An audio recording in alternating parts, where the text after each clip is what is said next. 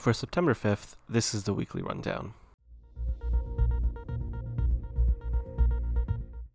Today, abortions outlawed in Texas, IKEA's going green, raccoons gone wild, the August jobs report, and the TV show Only Murders in the Building. First, we were asked by our brother to recommend a new smartphone to buy, and we were stumped. On the one hand, we love our latest Galaxy, hashtag Android for life, but that's a pretty major life decision, up there with whether to buy or rent your first home and deciding if you're Team Iron Man or Captain America.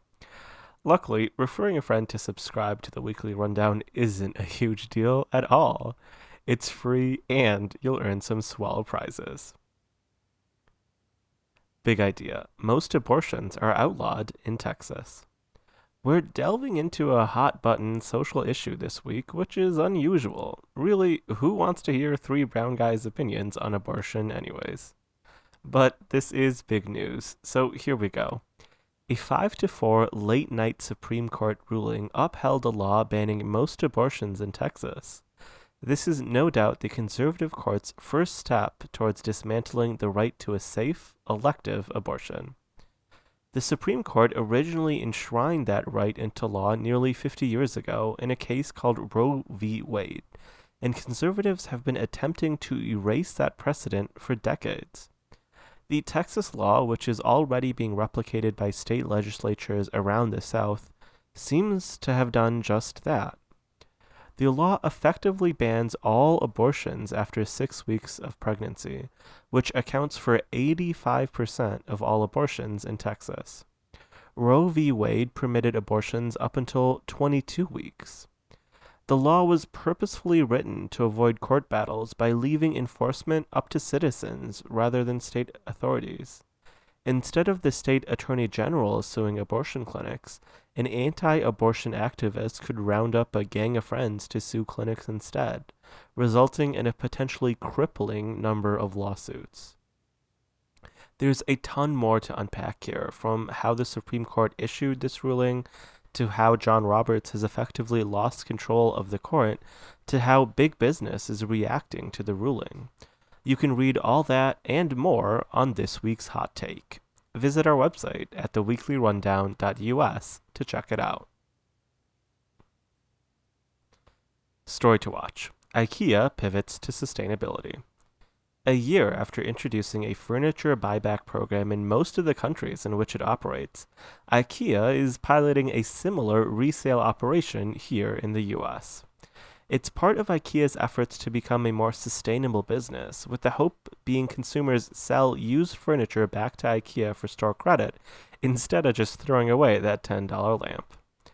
IKEA is hoping customers will be okay with returning products for up to 50% back, and that other customers will be willing to buy those same products for a slight markup.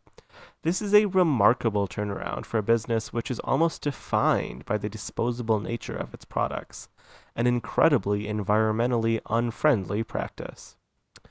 We'll see how IKEA's pilot goes, but other businesses known for their expendable products, like fast fashion brand Gap, are getting into the secondhand market too.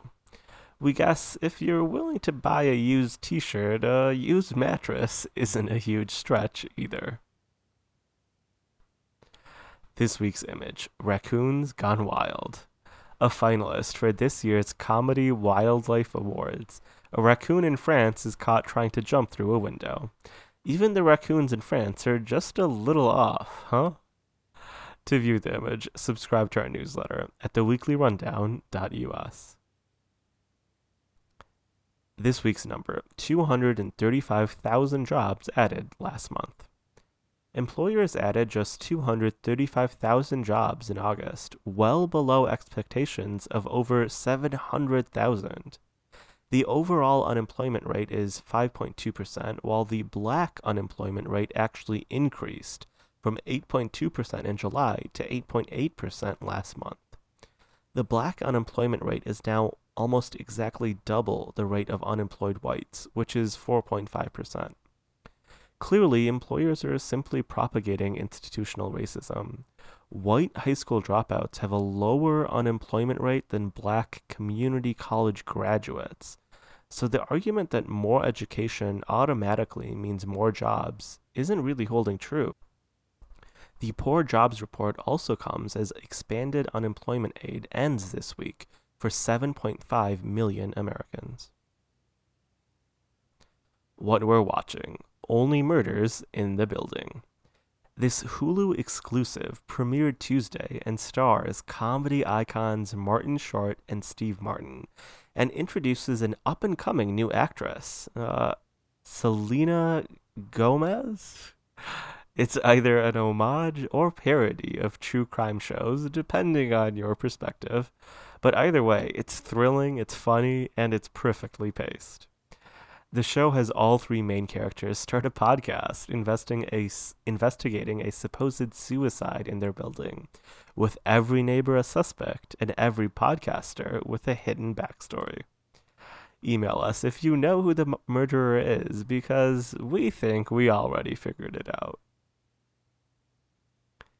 And in case you missed it, increasing its crackdown on what it views as socially undesirable activities China banned online gaming for minors on weekdays and effeminate men on TV. Apple is delaying its spyware program after an outcry, which we covered in issue 26. Finally, New Jersey officials are denying rumors of a mass zoo escape after a text was sent out claiming lions, bears, and gorillas were on the run, as if we needed another reason to avoid New Jersey. That's the weekly rundown, produced by Ahmed, Yunus, and Faisal. Send us your feedback and questions, and subscribe at theweeklyrundown.us. Refer a friend and earn prizes by sharing the link in your email. Thanks for listening, and see you next week.